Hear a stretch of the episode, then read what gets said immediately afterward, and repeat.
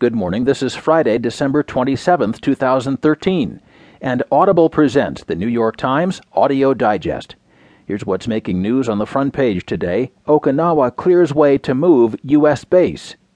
Egypt broadens new crackdown on brotherhood, and no respite for justices in confronting gay marriage. In today's national headlines, with health law cemented, GOP adjusts, and church officials' conviction is lifted. In today's business headlines, holiday shoppers overload holiday shippers. The Dow is up 122 points. As European barriers fall, Bulgarians feel the West's tug. And king of PCs, Lenovo sets global smartphone ambitions.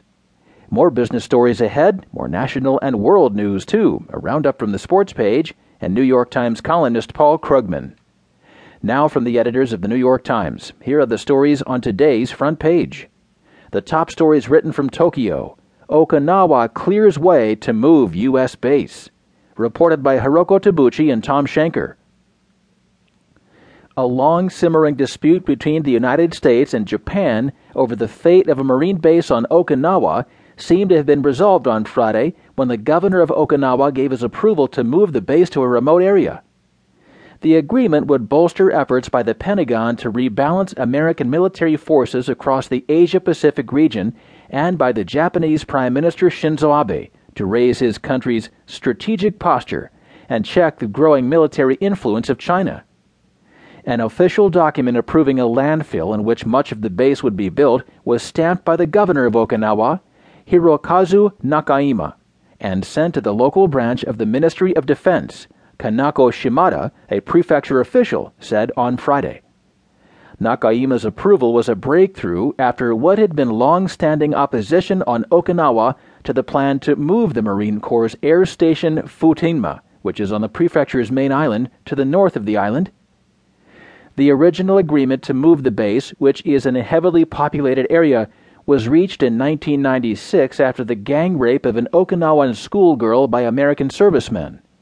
That fueled a local protest movement in Okinawa that advocated ousting the Marines from the island and even suggested that Okinawa declare its independence from Japan.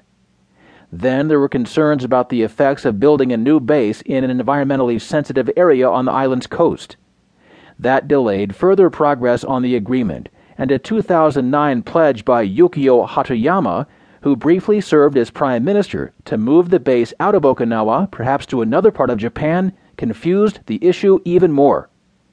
But since his return to the Prime Minister's office a year ago, Abe had pressed Okinawan officials to give the go ahead.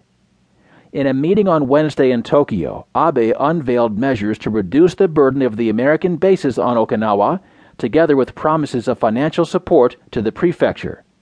That cleared the way for Nakaima's approval of the new base, Camp Schwab, Henoko Bay the approximately 18,000 Marines now stationed on Okinawa will drop to about 10,000 once the new base is completed over the next decade. During that time, facilities are to be built that would shift about 5,000 Marines to Guam, and plans are underway eventually to deploy about 2,500 Marines in Australia. Those movements, Defense Department officials said, would create a more militarily useful distribution of Marines across the region allowing them to be closer to a broader swath of territory. This sends a clear signal to the region that the allegiance is strong, capable, a senior Pentagon official said.